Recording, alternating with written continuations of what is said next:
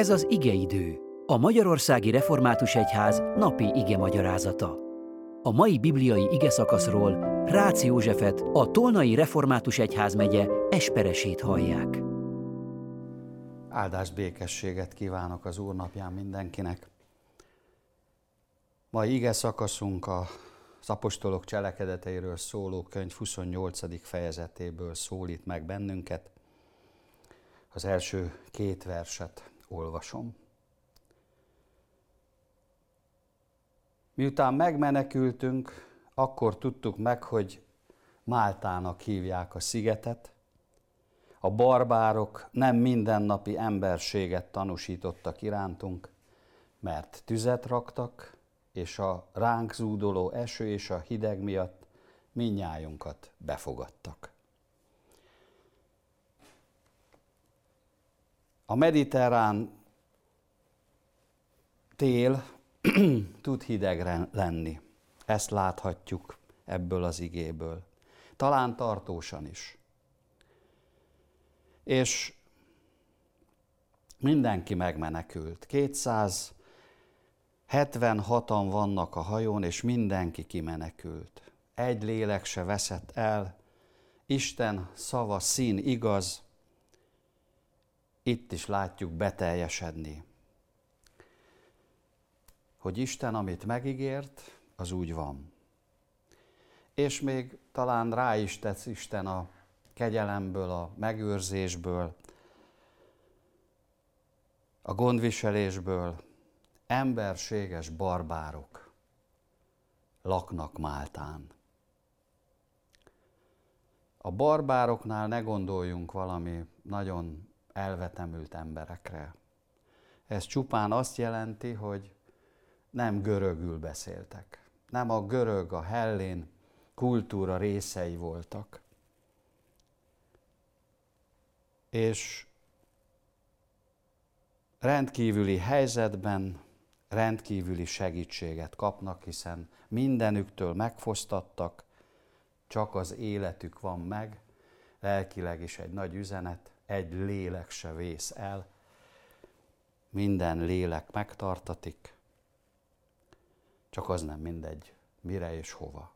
Örök életre, örök Isten dicsőítésre, vagy pedig a másik oldalra, a kárhozatra. Az apostol és két kísérője befogadást nyer, ezek közé az emberek közé, betegeket gyógyítanak. Nem akarok képzelegni, de az apostoli gyógyítás mindig Isten munkájának a bizonyítéka. Azt bizonyítja az apostolok cselekedeteiről szóló könyvben, hogy Isten valami rendkívülit tesz. Valami egyedit, egyénit, rendhagyót, hogy gyógyulnak emberek, mert Isten gyógyít. Nem tudom, hogy lette akkor Máltán hívő ember. Lette közösség, amely Krisztusra bízta magát.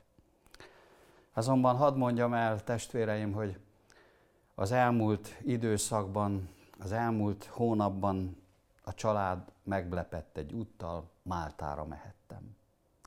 Kedves emberek fogadtak, ezt tapasztaltuk minden nyomorúságunkban és együgyűségünkben.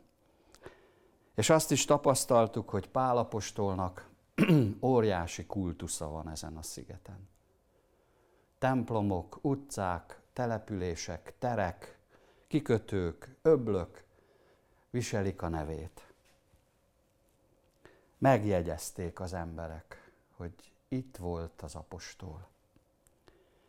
Isten megtartja a kígyómarás után is nem állhat meg az Isten ügye, nem állhat meg az az ügy, amiről a hétfő igében olvastunk, a Krisztus ügye. Nem állhat meg, mert Isten véghez viszi az ő tervét.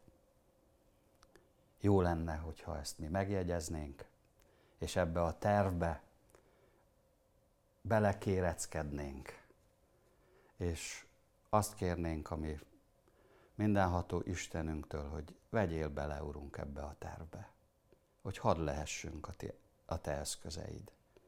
Ahogy Pálapostól is az lehetett, és mindazok, akik körülvették, nem sokan voltak, egy teszalonikai férfi és Lukács az orvos. Jó lenne, hogyha a mi utazásunkat is kísérnék emberek, nem maradnánk egyedül, de ha úgy lenne is, Isten akkor is velünk van és velünk marad. Így tartson meg téged is, testvérem, a mindenható Isten.